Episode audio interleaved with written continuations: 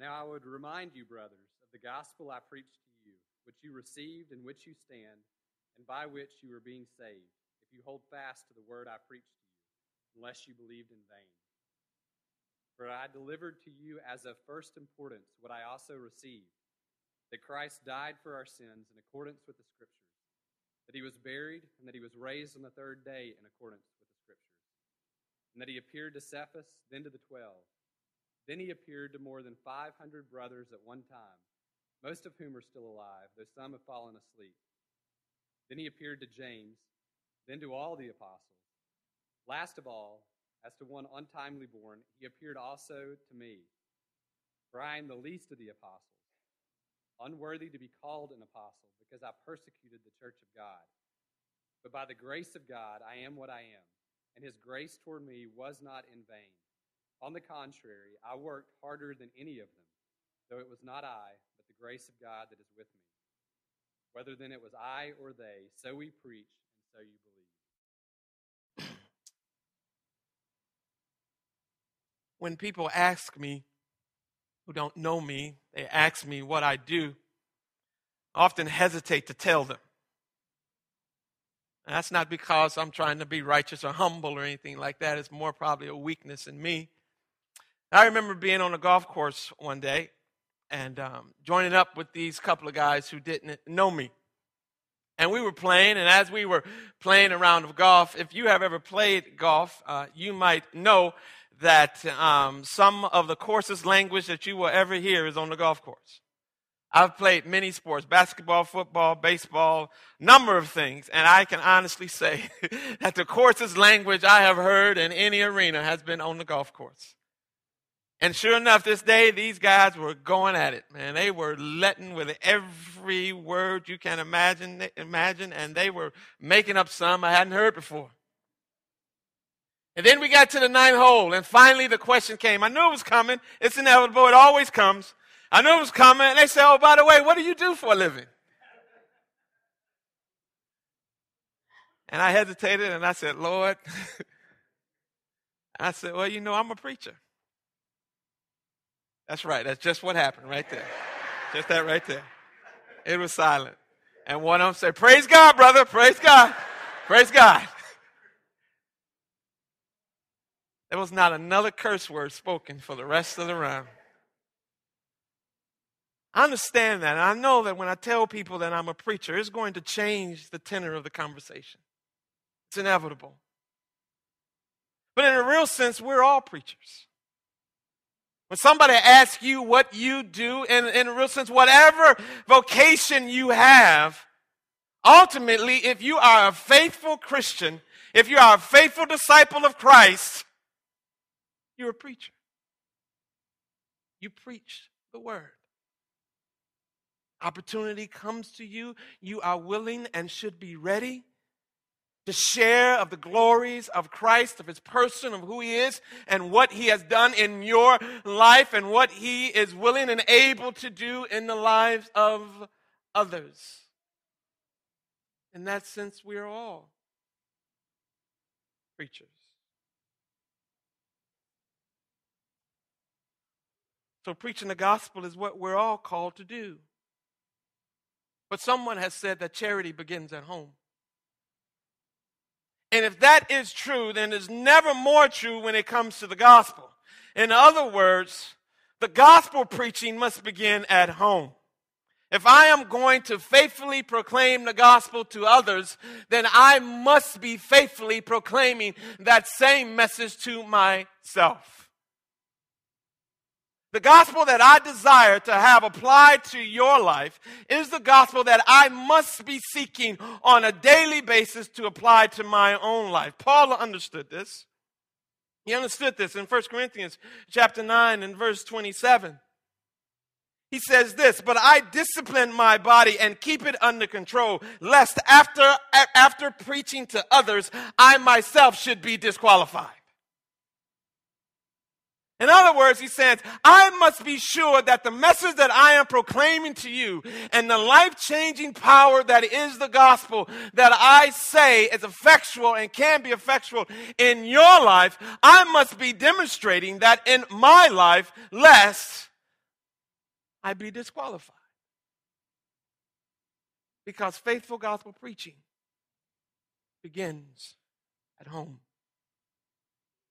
Begins with me and again, the Apostle Paul understood this. He understood the need to apply the gospel to himself, even as he sought and prayed for the gospel to be applied to those to whom he preached. And you, and you see this in, in this text. You see this working itself out in many, many times in the writings of, of Paul, but particularly here in 1 Corinthians chapter 15 as he has written this letter to the Corinthians, founded and grounded in the gospel from the very beginning, from chapter 1, asserting that we preach nothing but Jesus and him crucified, that Jesus is our salvation, he's our wisdom, he's our sanctification, that is all Christ. And then he begins to work out that gospel in the life of the Corinthian church as he applies it to the various issues the various issues of sin and disunity in the church and the difference that the gospel should be making in their lives. And then he gets to chapter 15. He's about to close out his letter. And what does he do? He says, But again, I just want to remind you once again what is really most important. And that is the gospel of Jesus Christ. That you know it, that you understand it. And before you can faithfully preach the gospel to others, and more importantly to yourself, you must know what it is. And so, Paul, before he closes his letter, he says, Let me remind you once again of what's most important. And that is the gospel of Jesus Christ. And let's briefly go through this, these things that he wants them to remember, because I think if we're going to faithfully preach the gospel to ourselves this day and going forward into this year, we need to be reminded, first of all, of what the gospel is. What is it that we are to be preaching to ourselves that we might faithfully preach it to others? Well, Paul says, remember the gospel is this remember Christ died. Remember Christ died. Christ dying for our sins, beloved, is an inexhaustible, incomprehensible reality. Let that set on your mind and your heart this morning. Jesus died. Who died? Think about it. Who died? It was Jesus Christ, the second person of the Trinity, God of very God, the great I am, the Lord of glory, the impeccable, sinless Son of God the one who in the beginning was the Word of God and the wisdom of God, the one through whom all things were created, the one who holds by the power of His Word all things in this world together. The Word of God becoming flesh. He died. He died.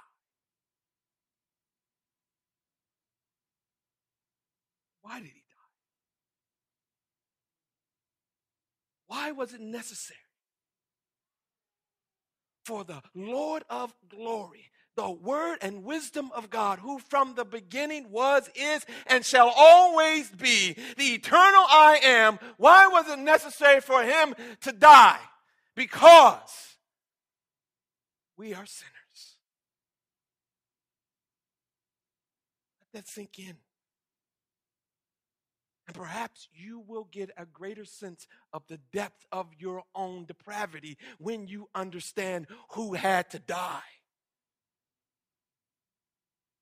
Jesus died. Because we are sinners, because we were alienated from God, because we by, were by nature enemies of God, because we were under the wrath of God. Christ died because we hated God. But more importantly than that, Christ died because God, despite our sinfulness and our rebellion and our wickedness and the enmity that was between us, God loved us. God loved us.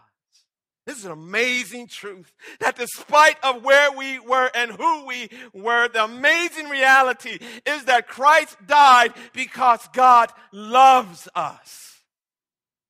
Romans chapter 5 and verse 6 through 8, the Bible says, For while we were still weak at the right time, Christ died for who? The ungodly. That's you, that's me, the ungodly.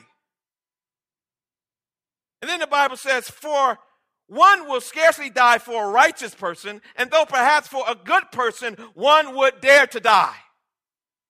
We can rationalize, we can understand somebody giving their life for a good person, somebody giving their life for a righteous person. Notice he says, But God shows his love for us in that while we were still sinners, enemies of God, foreigners from the covenant promises of God. Christ died for us. He might show the love of God. Remember that. Remember, Christ died. But then don't just remember Christ died. Remember this also that Christ is risen. Remember that Christ is risen. The resurrection of Christ is the power and the assurance of the salvation bought for us by his blood in his dying. The risen Lord is not just the what of gospel proclamation, but you understand that it is also the how. How am I able to preach the gospel? It is because Christ has risen. It's not just the what I preach, it's the how I preach. Because if Christ is not risen, then there is no power to preach the gospel.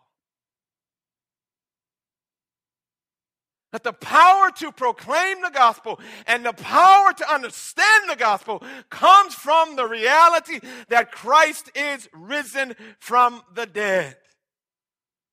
For the resurrection is the linchpin of our salvation. It is the crown and the glory of the gospel we preach and believe. The crown and glory of it. Because Christ is risen, you and I are guaranteed to be saved. Because he is risen. Romans chapter 4, verse 25. The Bible says he was delivered for our trespasses and raised for our justification. The raising up of Christ is the assurance of the gospel's effectual work in our lives. In Romans chapter 8 and verse 11, the Bible reminds us that the power that raised Christ from the dead is the same power that regenerates dead hearts and assures us of eternal life that power that is latent within us. It assures us of eternal life. And it guarantees the effectual realities of the gospel that we proclaim to others and to ourselves. Remember, Christ died. But also remember, that he is risen. And then he also says, but remember the testimony of the scriptures. Remember that. Remember that the gospel is not fantasy, some, uh, some feet up in the air fairy tale. But it is according to the, to the incontrovertible word of God. It's not a fairy tale. It's not like The Hobbit. Have any of you seen The Hobbit? You seen The Hobbit? It's a fairy tale. Did you know that? And if you're watching The Hobbit with any kind of discerning eyes and, and, and ears and mind, you understand it's a fairy tale. Because as you're watching it and you're getting to the end, and I'm not going to blow it for any of you who haven't seen it, if you get to the end, you ask yourself, why didn't they just call the birds in the first place? They could have avoided all of this trouble if they had just called the birds, and the birds could have taken them straight to the mountain. And then you remind yourself, well, it is a fairy tale. it's not the Word of God. The Word of God is not a fairy tale. Second Peter chapter 1 and verse 20 tells us that the scriptures is not someone's own private fancy or revelation, but it is the product of the Spirit's moving and the inspiration of God. Remember that. Remember that Christ dying and Christ being raised from the dead is not according to some feet in the air fairy tale, but it is according to the Word of God solidly planted in the character and the person and the promises of God. Round it. That you can be assured. Remember the testimony of the scriptures, but also remember the testimony of the witnesses. Remember the testimony of the witnesses. Because others have seen this same Jesus that you proclaim. This Jesus that we're talking about in the gospel is not just my own personal experience, but Paul says others have seen him, others have beheld him. This is not just some private esoteric revelation. This is verifiable truth. It's not like Joseph Smith and the Mormons where he goes out in the, into the woods and he gets this private revelation from this demonic angel. And nobody else is there and nobody else can verify it. Paul says, I don't get this on my own, but others have seen him. And he calls to mind five witnesses beside himself. He says, Peter has seen him. He says the disciples have seen him. 500 others have beheld him. James has seen the resurrected Lord, and the rest of the apostles. They have all seen the resurrected Lord. And you know what is, is, is the amazing thing about this? In verse 6, in verse 6, there is the insinuation that if you don't believe me, Paul says, you can go ask him. Go ask somebody. Because most of them are still alive.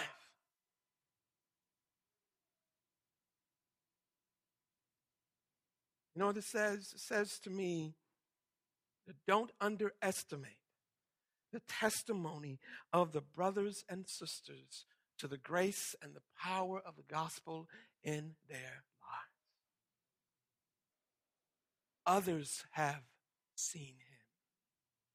Others have come to know Jesus. There are others sitting around you in the community who have experienced the resurrected Lord. Ask them.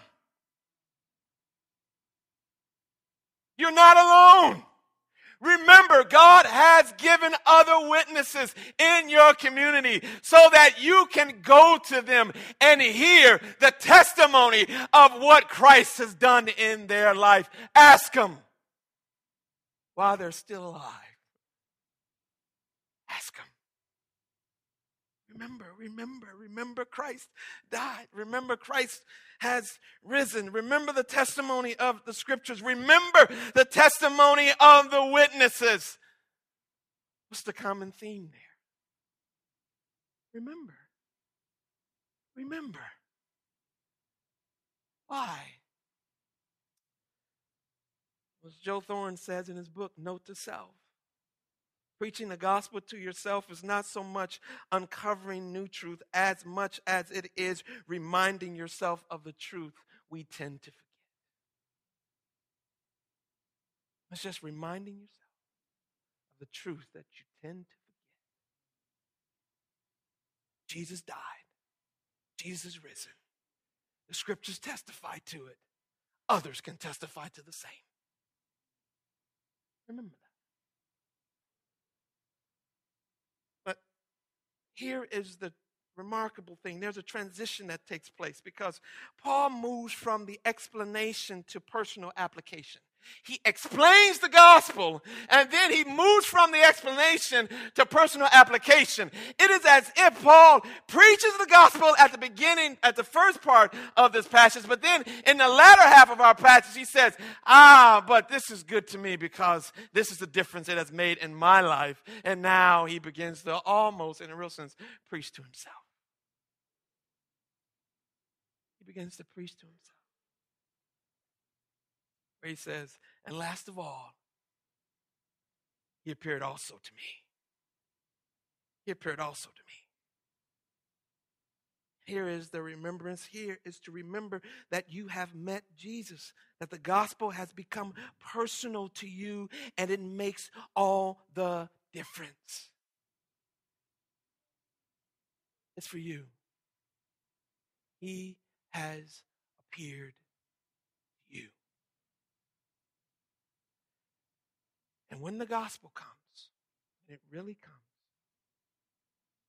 there's three things this passage tells us the gospel does. I really want you to get this.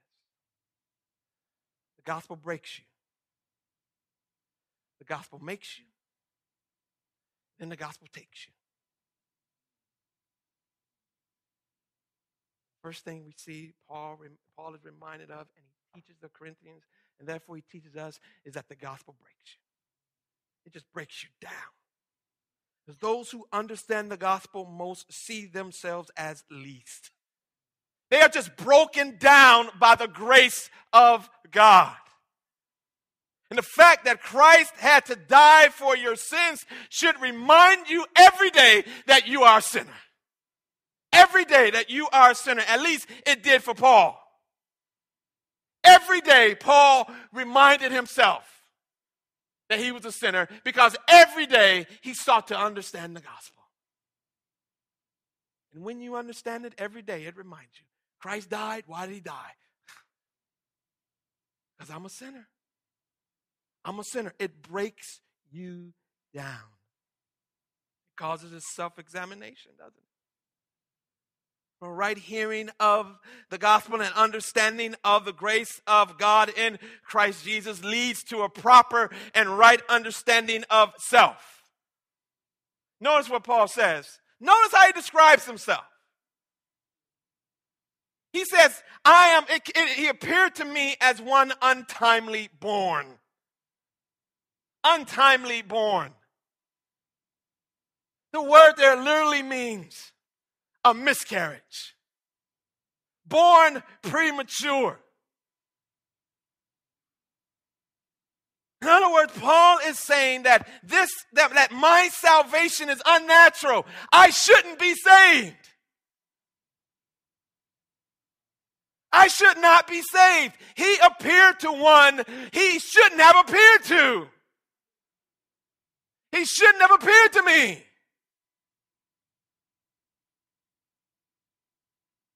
Do you think, do you really think this morning that you should be saved? Anybody who's here thinks that they should be saved.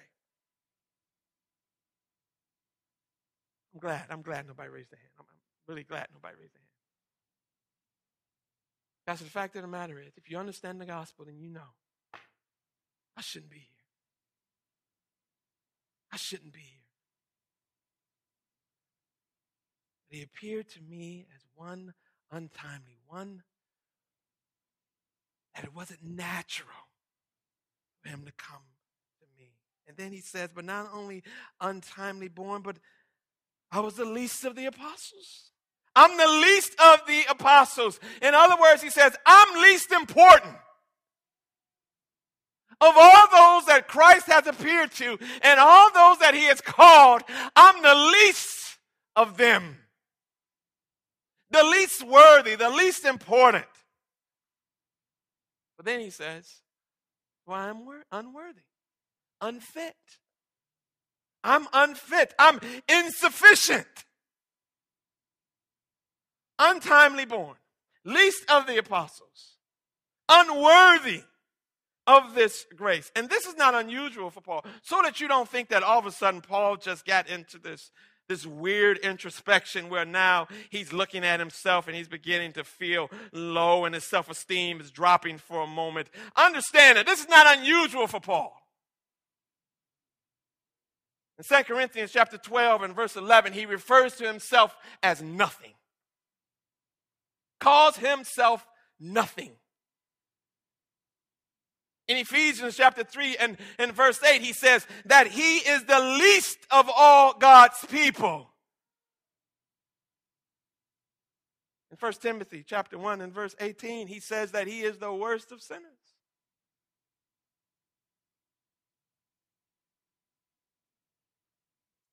You know, contrary to what is often taught and contrary to what we often believe, you know, my biggest problem is me. My biggest issue is me. You know, and, and, and, and yes, coming from a broken home and coming from broken communities and broken environments is hard. And, and coming from abusive relationships are not to be taken lightly, for the sins of others upon us are real and they are hurtful. And yet the gospel also reminds me, however, that my greatest problem is me. It's me. You'll never understand the grace of God if you sugarcoat your own sinfulness and blame others for it. You'll never know it.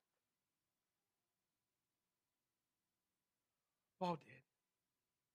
Because over and over again, he was reminded it's not his mama, it's not his daddy, it's not his teachers, it's not his neighborhood.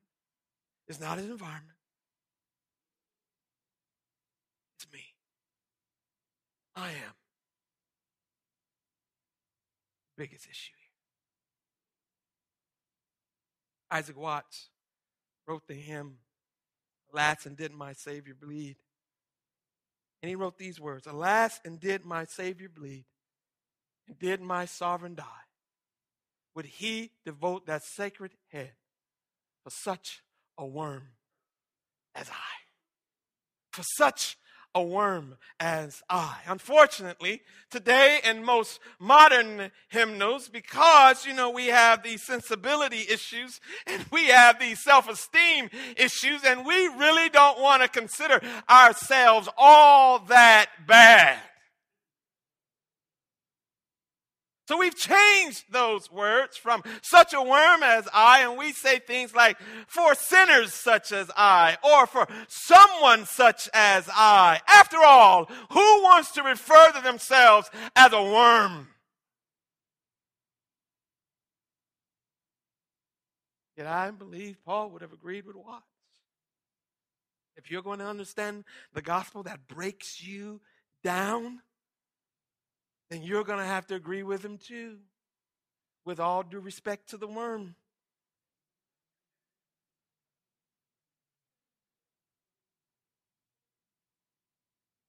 When you do, you understand that proclaiming the gospel to myself is rightly seeing myself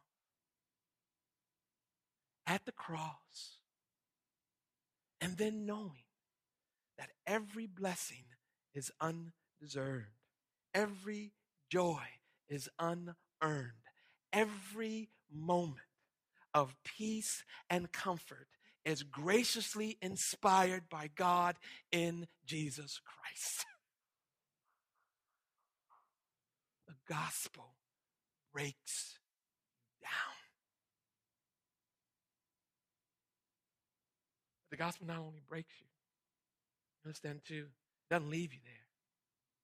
Then it makes you. It breaks you and then it makes you over. It begins creating a new you. So that you understand, as Paul understood, that I am not, ever have been a self made man, but I am a grace made man. grace makes me. We understand Paul says that he was a blasphemer, that he was covetous, that he was ambitious, that he was insolent, that he was hard headed, that he was a persecutor of Christ and a conspirator against Christ and the church. And yet, notice what the gospel calls to mind. It calls to mind not only his sin and his transgression, but then it doesn't leave him there. Paul begins to say that I'm untimely born, I'm, I'm unworthy, I'm unfit because I persecuted the church. I persecuted and pursued Christ to the end of destroying him, his testimony, and the church. But he doesn't stop there. He doesn't have a pity party. He doesn't just wallow in that and say, Woe is me. What does he do? Understand the gospel doesn't allow that. For the gospel that breaks you down is the gospel that begins to make you over. Doesn't allow it. How do we know? Because of the gospel conjunction in verse 10. But. But. But. Paul says, I was unworthy, but. I was, I'm insufficient, but. I was untimely born, but I persecuted the church. I was insolent. I was a blasphemer. I was covetous, but. Remember, I told you last week, if you were here, don't forget, don't overlook those glorious gospel conjunctions, particularly the buts. Look at them and begin to sing conjunction, junction. What's your function? Pointing me to Christ in all his glorious distinctions. And that's what it does. But uh, by the grace of God, I am what I am. By His grace, I am what I am. What are you, Paul? I'm redeemed by the grace of God. I'm forgiven by the grace of God. I'm restored by the grace of God. I'm free by the grace of God. I am empowered by the grace of God. I am new by the grace of God all that I am and all that I have, I have by the grace of God.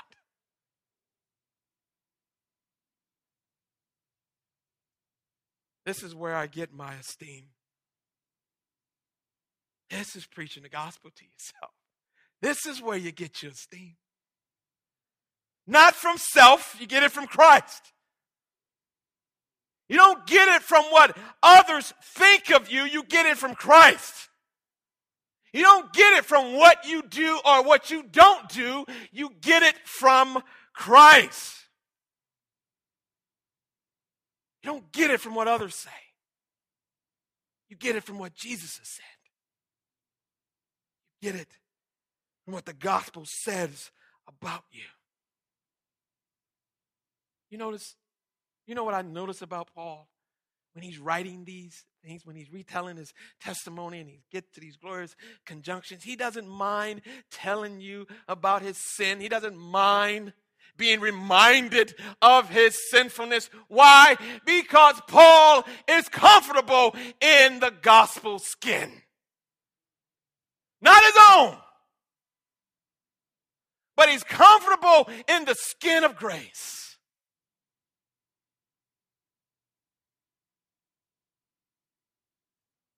1 Timothy chapter 1, verse 15, 16 says this. The saying is trustworthy and deserving of full acceptance that Christ came into the world to save sinners, of whom I am the foremost. But, there it is again conjunction, junction. What's your function? Pointing me to grace and all of his glory But I received mercy. but the grace of God overflowed to me. But I am who I am by the mercy and the grace of God.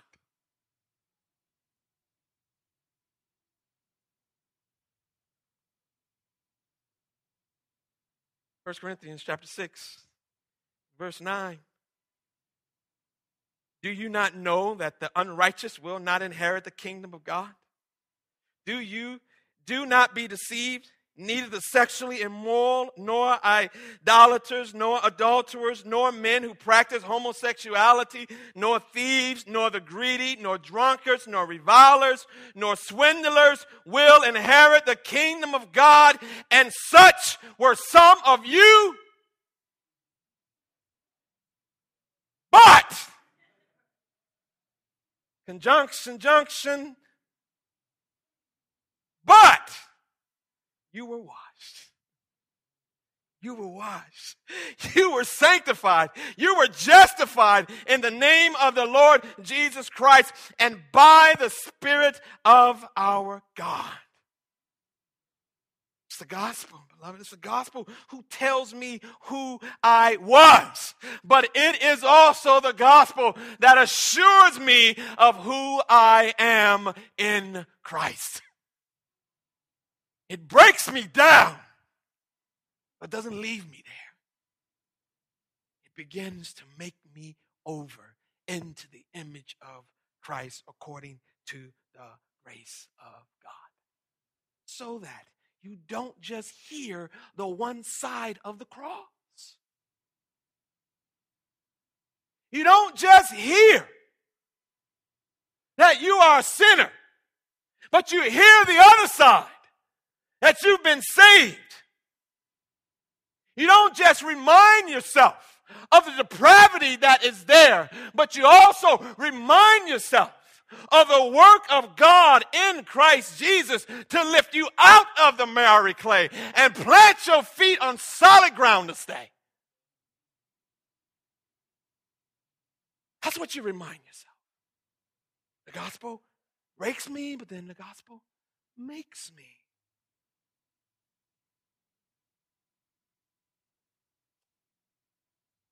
That's why it's necessary that to know that you, your flesh, and Satan and the world will remind you of your sin.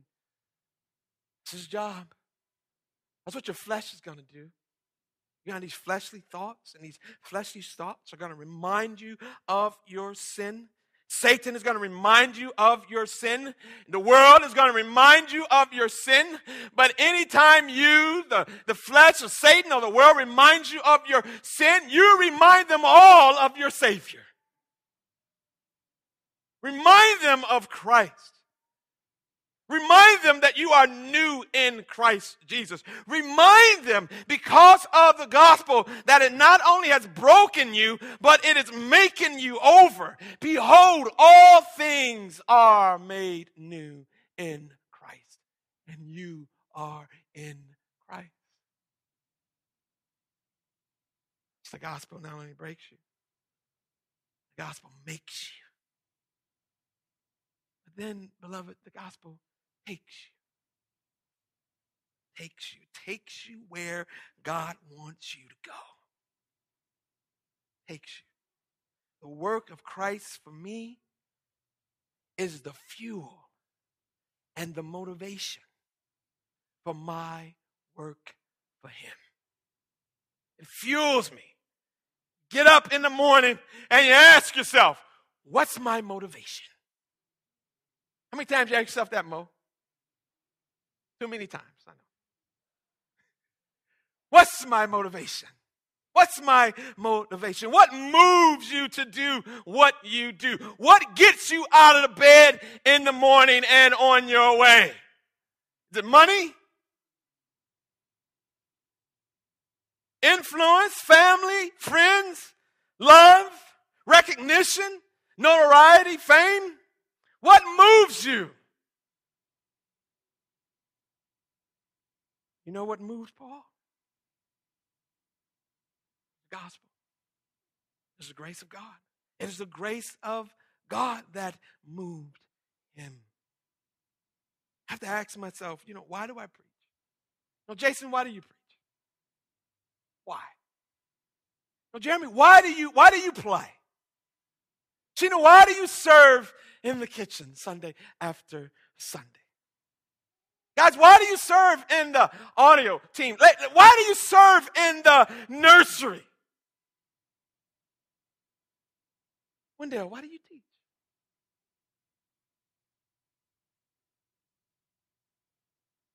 Do it for fame? Do it for influence? You do it for recognition? Surely you're not doing it for pay.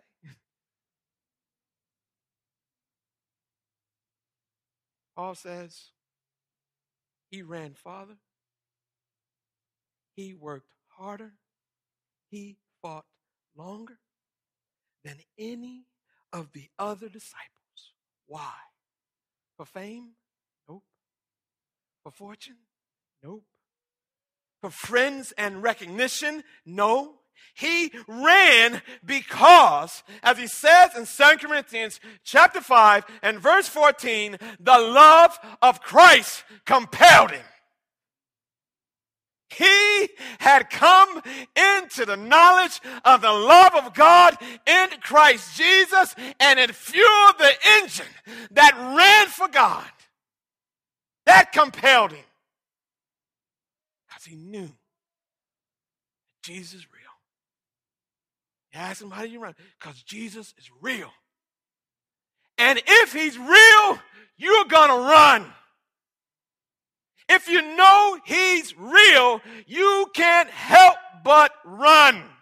For Paul said, I ran farther, I worked harder, I fought longer, and yet not I. Was the grace of God in me. Because there is a power latent in me by the gospel that compels me to run, and woe to me if I don't. Because I know that Jesus is real. This is this this the gospel was Paul's five hour energy. That was it. Some of us we addicted on that stuff, aren't we? Can't get through the afternoon without a monster drink drinking caffeine and coffee all day long. Oh, I know I talked to somebody there, didn't I?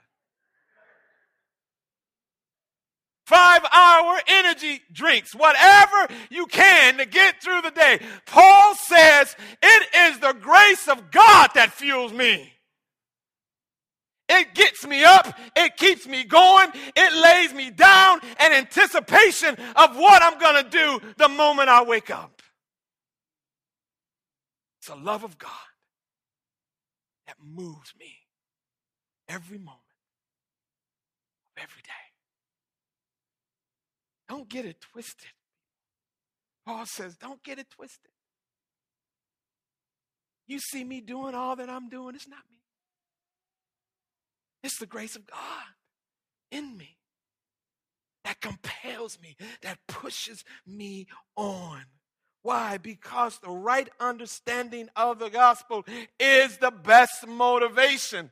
The gospel that breaks you, the gospel that makes you, is the gospel that takes you where God desires you to go, pushes you forward. That's why you got to tell yourself all the time got to remind yourself all the time that God loves you despite what you or others say about you.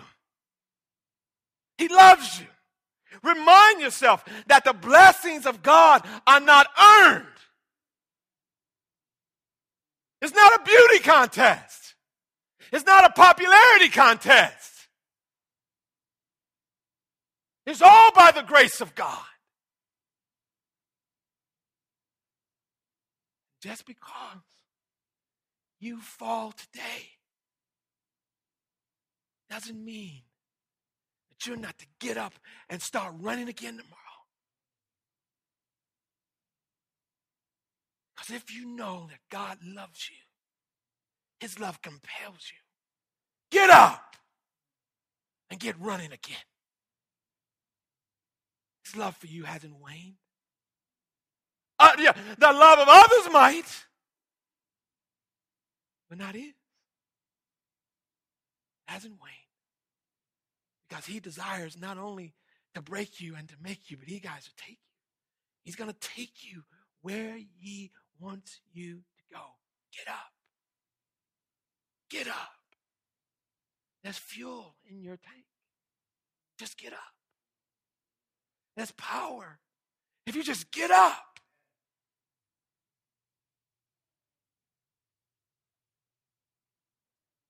Sovereignly given, cross directed, and blood bought grace of God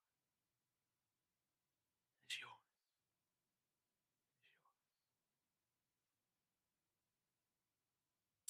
Is yours. As Watts says, Alas, and did my Savior plead, did my sovereign die, would he devote that sacred head for such a worm as I at the cross, at the cross, where I first saw the light. And the burdens of my heart rolled away. It was there by faith. I received my sight. And now I am happy all the day. That's where it comes from. That's where my joy comes from at the cross. That's where my happiness lies. When I behold Christ all the day. To understand it, they may take your job, but they can't take your joy. Why? Because I'm beholding Christ all the day.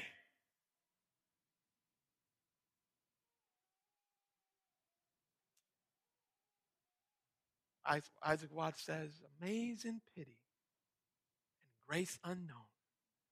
And there is a love that is beyond. Watts understood the gospel as well as anybody. And he understood that his motivation was not in himself, it was in the love of God. It was in the gospel of God. Remind yourself. Preach that to yourself every day. I am an unworthy sinner, undeserving of any of the God has loved me in Christ Jesus. And despite what I see or, or what I do in Christ, I am new. I am being made over. And his love for me is sufficient unto all things. And then get up and run for Jesus. And remind yourself it's not I but the grace of God that is in me. Don't listen to yourself. Speak to yourself and tell yourself it's not I, it's the grace of God that's in me. Run on and run on and run on. Let us preach. Let us proclaim the gospel to others. And let us never neglect to remember. Charity begins at home. And that which I preach to others, I must be diligent to preach to myself, lest I be found